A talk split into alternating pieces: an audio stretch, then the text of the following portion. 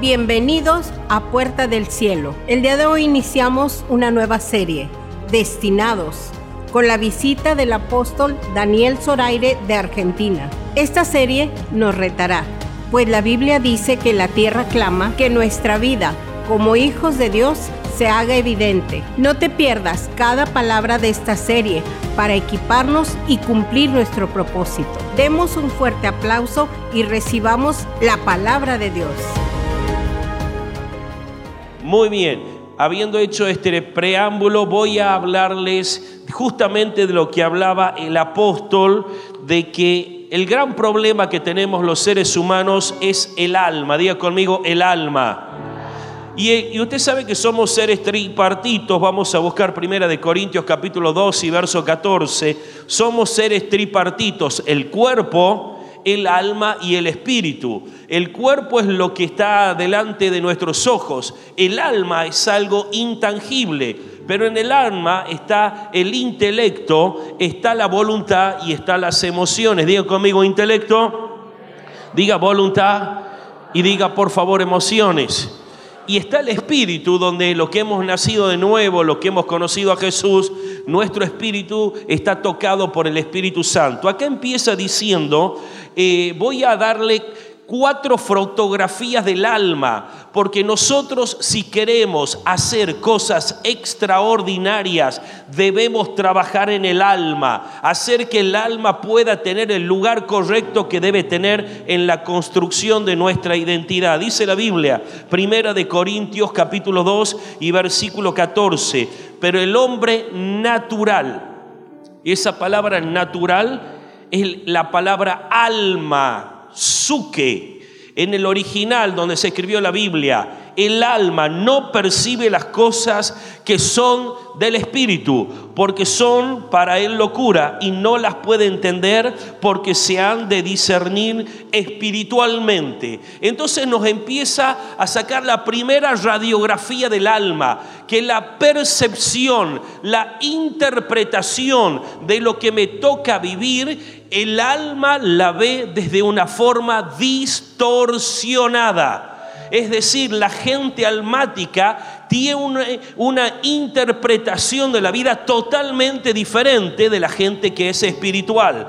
Y voy a decirles las primeros cinco características que tiene el almático. Lo primero, el almático es pura intención. Diga conmigo, el almático es pura intención.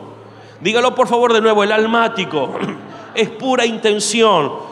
Los almáticos siempre empiezan cosas y no las terminan. Los almáticos tienen deseo de servir a Dios, pero después cuando viene la presión dejan las cosas. El almático empieza a construir la casa, mejora alguna parte del hogar, pero después abandona. Dígale al que está al lado, el almático es pura intención. Segundo, el almático tiene el segundo problema es que las emociones del almático son emociones, son, son seres humanos que se mueven por las emociones. Usted ha visto que todas las canciones que tienden a ser más o menos románticas son canciones que te tocan las emociones, donde te dejó esta persona, te abandonó, trabaja con las emociones. En el mundo evangélico hay canciones hacia las emociones. Y la gente que tiene la conexión fuerte con las emociones son personas que esperan siempre un ambiente óptimo para trabajar y no podemos construir el destino nuestro con gente emocional. Hay una canción muy conocida que dice cansado del camino. Usted no lo escuchó nunca y usted empieza a escuchar esa canción cansado y ya usted se siente cansado, ya no tiene ganas, pobre de mí. Ay, mira todo lo que me pasa. Día conmigo, nací para triunfar. Y lo primero que voy a derrotar, diga así. Por favor, diga lo primero que voy a derrotar es mi alma. Diga conmigo mi espíritu va a gobernar al alma. Dele un aplauso al Señor. Dios está acá, por favor. ¿Por qué el alma es problemática? Porque primero te produce solo intenciones. Míralo al que está al lado, decirle, ¿cuándo vas a arrancar? Decirle de verdad. Decirle con mucho amor, ¿cuándo vas a arrancar de verdad? Te veo intención, intención de servir a Dios, intención de hacer una casa, intención de venir. Diga conmigo, ¿cuándo vas a arrancar? Dígale así con mucho amor. Lo segundo, las emociones. Lo tercero, el almático es puro sentimiento.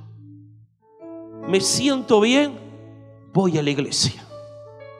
No me siento bien, ya amaneció nublado, seguro que llueve, las calles se van a inundar, mejor me quedo en casa.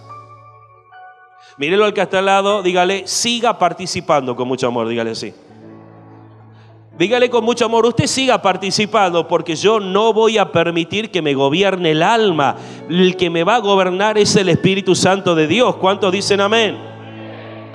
Ahora, el alma es un gran problema para el propósito de Dios, porque tiene un cuarto elemento que el alma exagera las realidades. Mira lo que está lo de decirle, exagera la realidad. Entonces el pastor llega, mira, está llena la iglesia, el apóstol no lo saludó y usted dice, el apóstol no me quiere.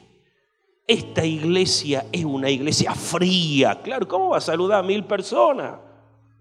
¿Usted se imagina cuando sean tres mil? ¿Cuando seamos cinco mil?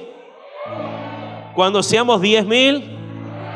Vamos, denle un aplauso al Señor. Vamos hacia algo grande, poderoso, extraordinario. Entonces, mírelo a alguien, decirle, deja de exagerar, decirle así con mucho amor. Dígale así, deja de exagerar. El alma exagera las realidades. Tiene le picó un mosquito malaria. Seguro que eso te va a llevar a la muerte. ¿Usted escuchó a alguna persona así exagerada? El alma siempre exagera. Ahora, el alma tiene una quinta característica que es peligrosa porque el alma toma decisiones apresuradas. ¿Tiene alguna música romántica para que me hagan el teclado? ¿Había alguna música romántica? Entra ella. Entra ella. Él la ha visto una vez y ya dice, esa es la mujer para mi vida. Diga conmigo, decisiones apresuradas. Vamos, usted no escucha música romántica, ¿no es cierto? Está casado, soltero. Le damos un aplauso al ministro que nos acompaña. Vamos, fuerte, fuerte. O le da vergüenza, una de las dos. toma decisiones, diga conmigo, toma decisiones apresuradas. Mire, ¿cómo voy a tomar una decisión apresurada con lo que va a ser el destino de toda mi vida?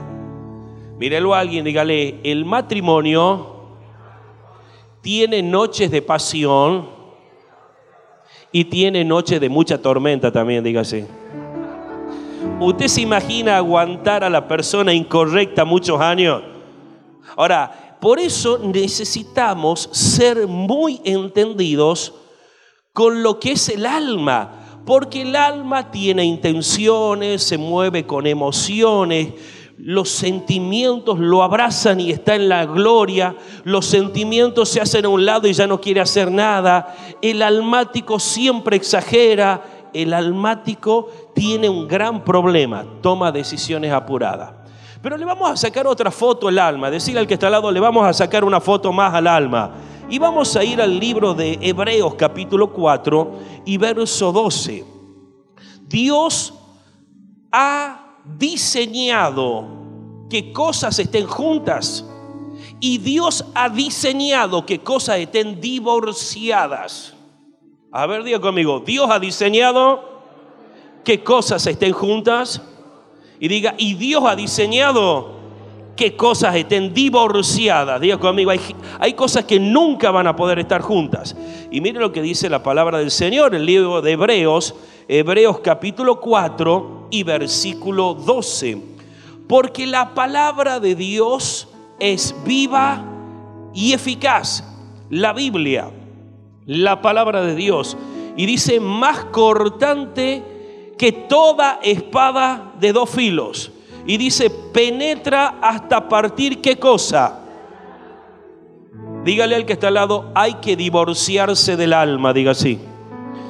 Míralo a alguien, cuando usted conoce a Jesús, la palabra va a penetrar y usted va a separar el alma del espíritu, dice las coyunturas, los tuétanos y discierne los pensamientos y las intenciones del corazón. Dios necesita separar el alma del espíritu. Si no separamos el alma del espíritu, nosotros vamos a ser una amenaza para la familia. Los almáticos son un peligro para el hogar.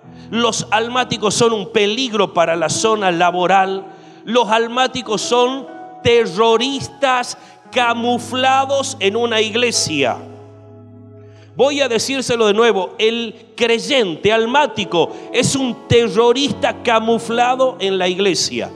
Entonces, hay que entender que en la vida hay cosas que van a tener que separarse. Por ejemplo, usted sabe que dice, dejará el hombre a su padre y a su madre y se unirá a su mujer y será una sola carne. Por favor, hermano varón, deje a la mamá. Mamita, haceme el taquito. Vos no haces el taquito como lo hace mi mamá, el taquito mañanero. Me decirle al que está al lado, por favor, dígase. Hay cosas que hay que cortar. ¿Cuántos aplauden al Señor? Acá no hay en la iglesia nadie así. Gracias a Dios. Todos los varones acá han cortado con la, con la familia. Amamos a la mamá, amamos al papá. ¿Usted se imagina que usted le diga una mañana a su señora, el taquito mañanero, mi mamá lo hacía mejor? Usted se va a comer taquito mañanero en algún carrito de la calle. Usted no come más en la casa taquito mañanero. Ahora, Dios también ha hecho que el dinero esté divorciado. Dada a Dios lo que es de Dios y a César lo que es de César. El almático paga primero las cuentas y después da el diezmo, porque tiene miedo que le falte. Yo quiero que usted vaya entendiendo, el alma debe prosperar, como dijo acá el apóstol leyendo con anterioridad la Biblia. Si el alma no es puesta en el lugar correcto, nosotros somos personajes tenebrosos en los propósitos del Señor. Ahora, hay otra característica que tiene el alma. El alma debe aprender que estamos en el mundo, pero no debemos amar al mundo. Dios conmigo, yo estoy en el mundo, pero no voy a amar al mundo. Mírelo a alguien, dígale, el mundo pasa y sus deseos, pero el que hace la voluntad de Dios permanece para siempre. Vamos a celebrar. Usted está haciendo la voluntad de Dios, usted va a permanecer para siempre.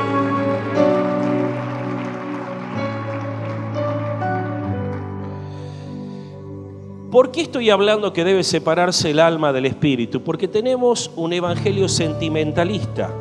Cuando el apóstol nos tira la oreja, ay, más queremos irnos de la iglesia.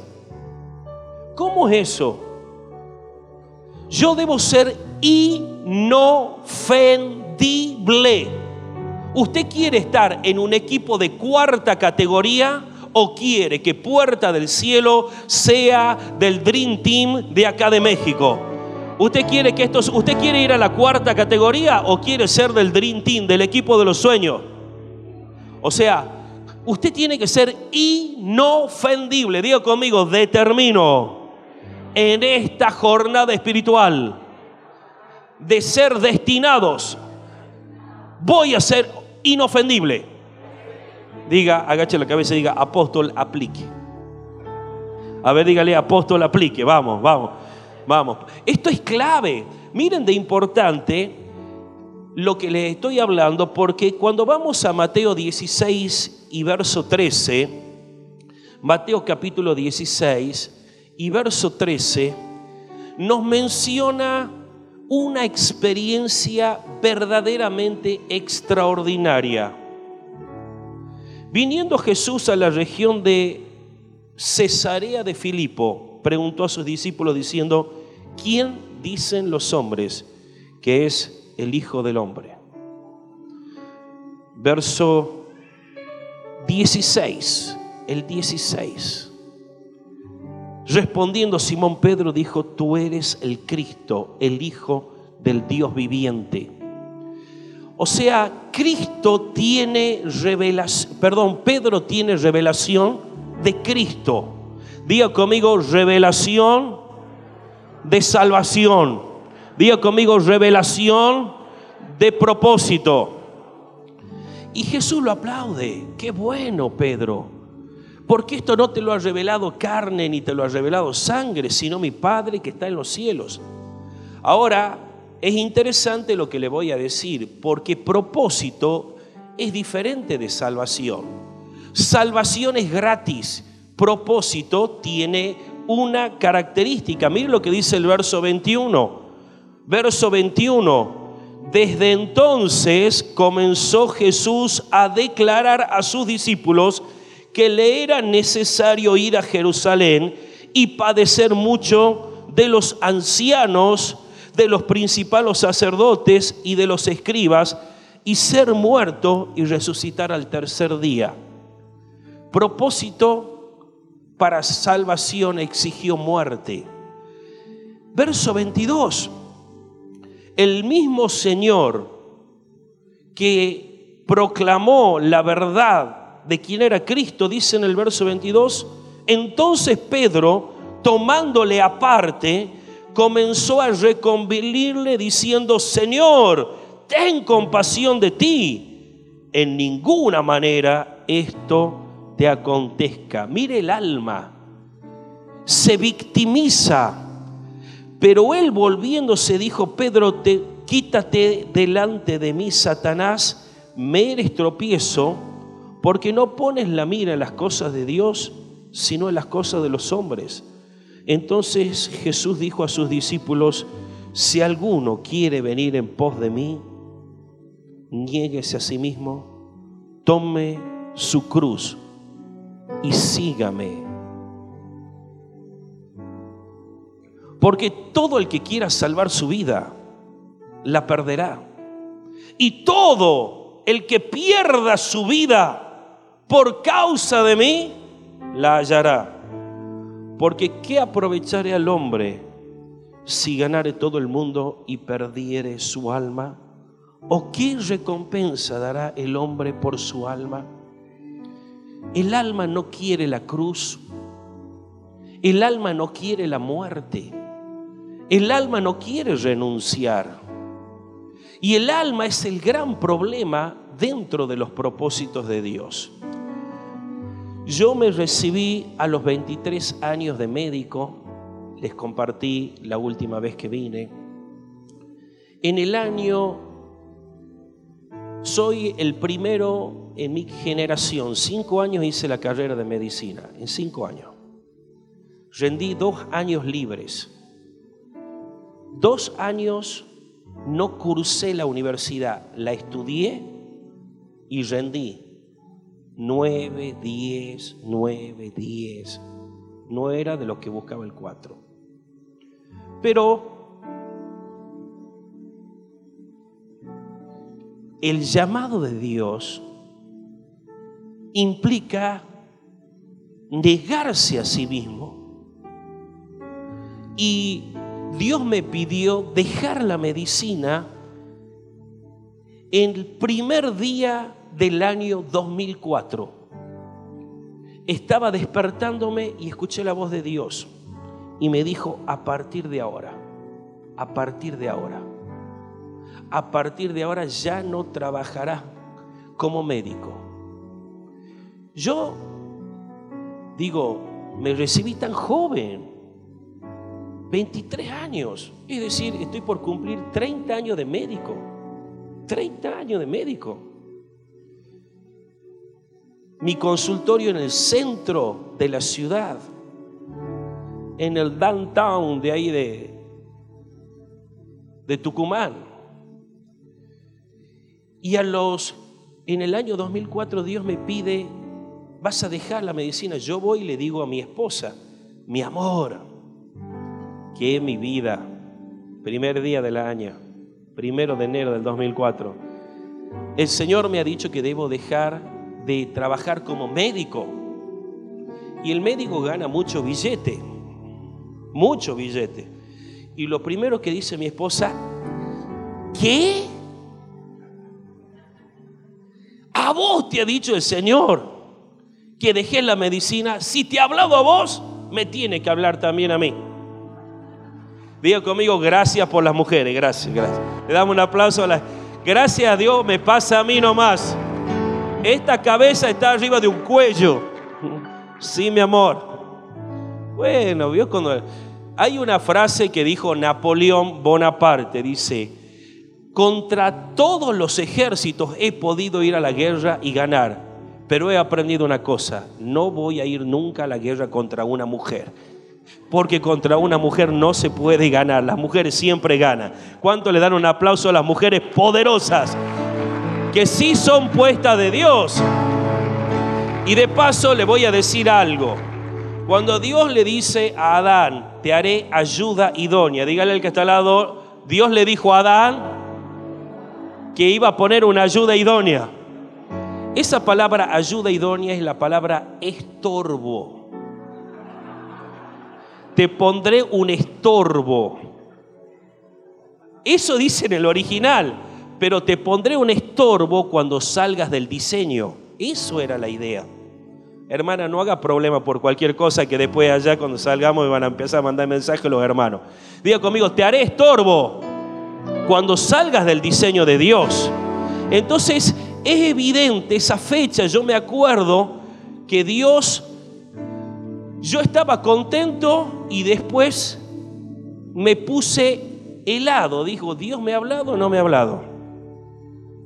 Yo creí que había escuchado a Dios. Mi esposa nos invitan a almorzar unos hermanos a su casa y llega mi señora así. Usted, hermana, nunca ha tenido esa expresión, ¿no es cierto? Gracias a Dios, usted siempre sonríe. Encima mi, esposa tiene boca muy linda y diente muy grande. Entonces ella hace así, se, tiene una sonrisa extraordinaria. Cuando no muestra la sonrisa hay alguna complicación de que hay que corregir algo en la dirección. Entonces el hermano que nos invita a almorzar dice, ¿qué te pasa Cristina, un hermano de Estados Unidos? Este. dice que Dios le ha hablado. ¿Y qué dice que le ha dicho? Que tiene que dejar la medicina. Pregúnteme, ¿qué pasó, pastor? Dígale. La próxima prédica le cuento. Dele un aplauso a Dios, estamos en familia, se siente tan lindo el ambiente del Señor acá. La esposa era de la misma ciudad de nosotros. Le dice, ven, querida, trae la calculadora. Y empieza, ¿cuánto ganar usted por mes? Tanto. ¿Cuánto ser la obra social? Tanto. ¿Cuánto vacaciones? Tanto. Diga, le dice, mi amor, traer dólares, pagar todo el año anticipado a este muchacho. Uh, todo un año me pagó. Y mi esposa quedó así. Decirle al que está al lado, la mujer necesita confirmación. dele un aplauso a Dios, vamos, dele un aplauso al Señor. Dios me pidió la medicina. Y yo sé que Dios les está pidiendo cosas a ustedes. Por eso toco el tema del alma. Quizás Dios te está pidiendo algún tiempo especial que vos no estás dispuesto a darle. Si Dios algo está demandando porque Dios nos quiere llevar a un nuevo nivel. Pero el problema es que no queremos renunciar. La cruz es el problema. La cruz es el problema. Y miren, Dios me, habiéndome preparado como me he preparado en la medicina, en la primera etapa de mi vida pastoral, Dios me lleva a la gente humilde. Un olor, unos piojos, mi hijo venían con piojos. De... A Marco, el que ahora mire un metro noventa y dos, uno de los chicos, agarró arena de la calle, le, ensució los ojos, le lastimó la, la, la córnea.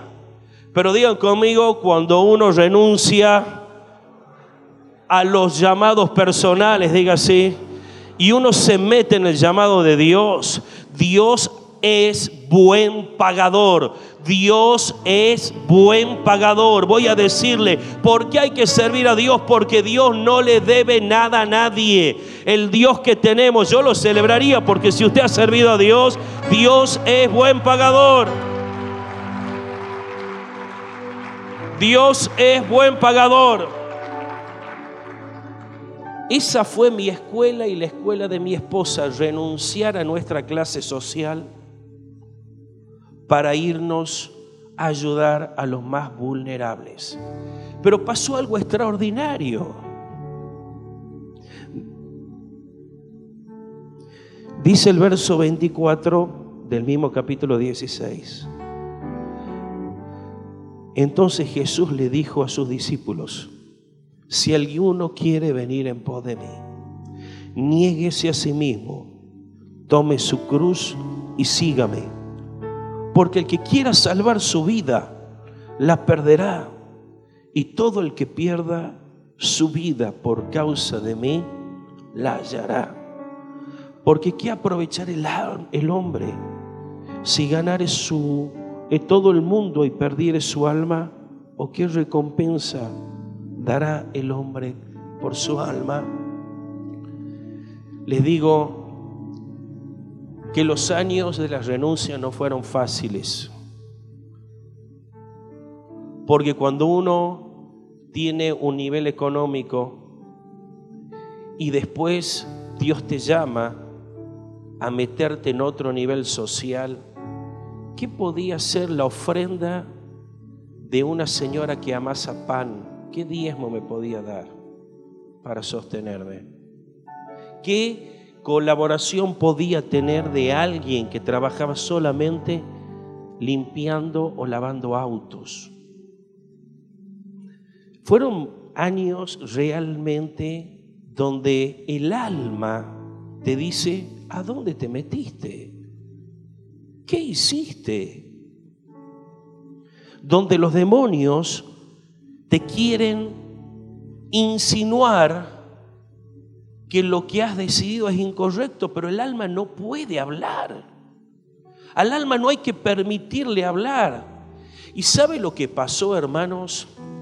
En el año 2008, Dios me llevó a ser el único pastor en toda Argentina que tiene el templo al lado de la catedral, frente a la casa del gobernador de la, del estado, en la principal plaza de, nuestra, de nuestro estado estamos nosotros.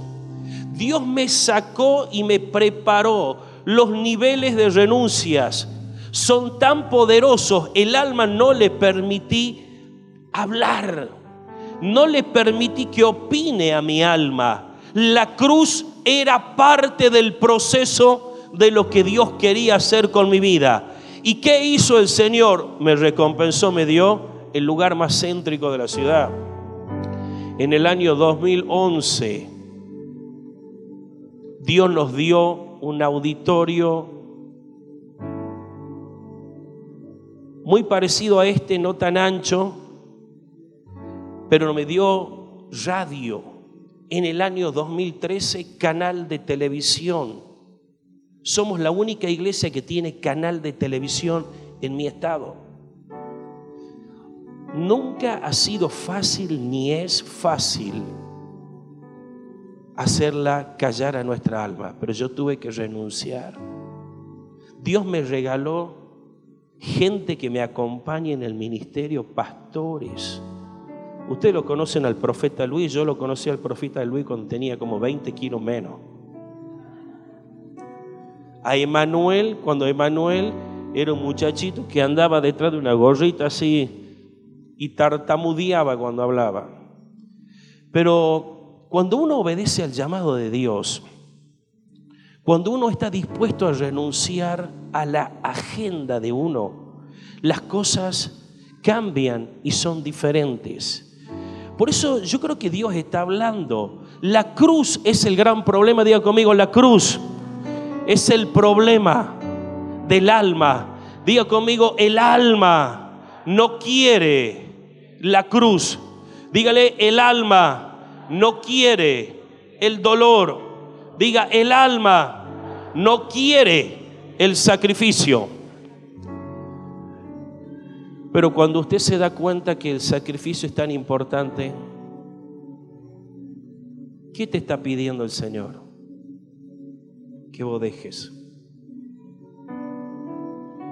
¿Qué te está hablando Dios que vos tienes que entregar?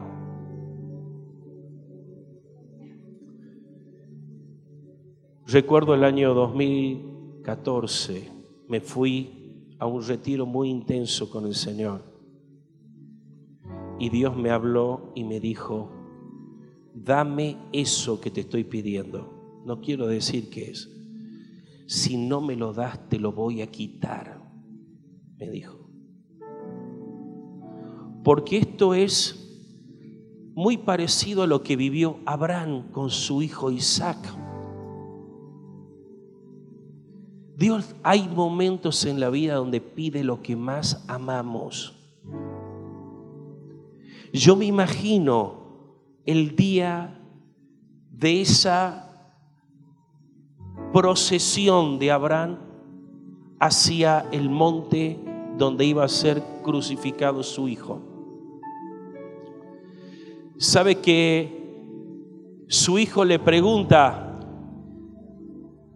¿quién iba a ser el que iba a ser sacrificado, el cordero? ¿Sabe por qué le pregunta quién iba a ser sacrificado? Porque Abraham llevaba mucha leña.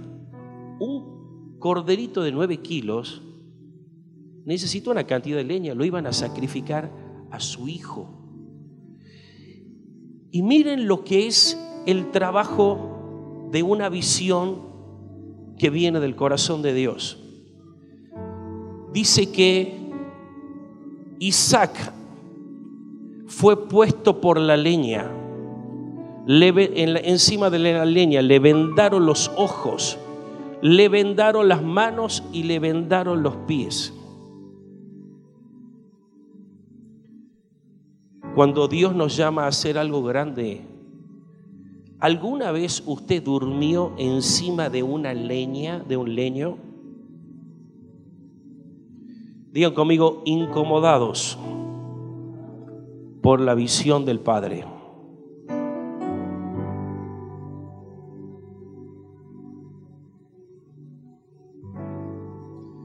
El año pasado Dios me dijo, sembra tu camioneta.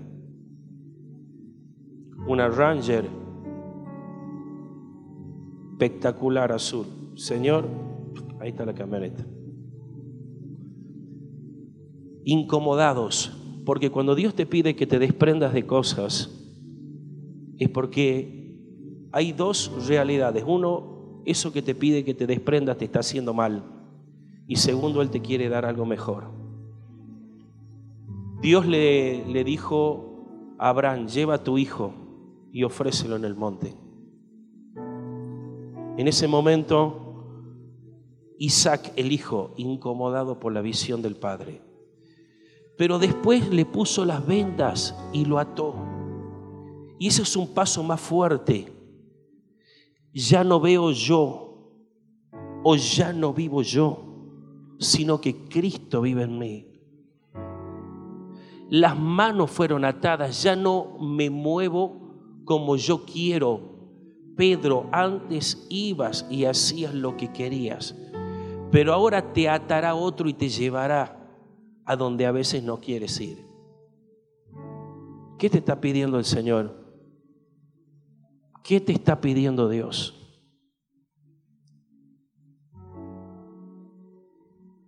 El alma no quiere cruz.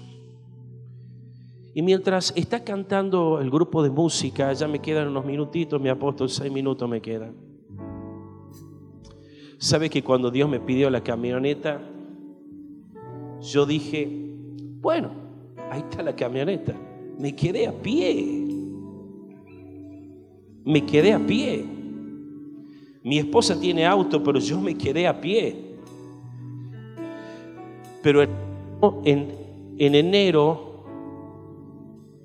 en el, de este año, en marzo de este año, y hace un mes de este año Dios me regaló un par de vehículos cero kilómetros. Extraordinario. Plata, vehículo, así billete.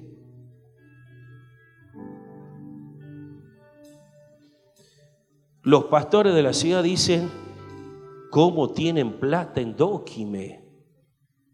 Mira en qué anda el, el apóstol. El vehículo, el último. Yo, yo di mi auto. Si usted siembra auto, ¿qué va a cosechar? ¿Qué te está pidiendo Dios? A mí me pidió eso, me pidió el título, me pidió el tiempo, me pidió vehículos. ¿Qué le está pidiendo Dios a usted? Porque cuando nosotros no queremos entregar, Dios nos quita lo que no queremos entregar. Ese es el problema. Si Abraham no hubiese entregado a Isaac, Isaac se iba a morir, seguramente. ¿Qué te está pidiendo el Señor? Canta. Gracias por habernos escuchado hasta el final. Te esperamos en nuestro próximo podcast. Síguenos en nuestras redes sociales, Facebook, Twitter e Instagram como arroba puertacielo.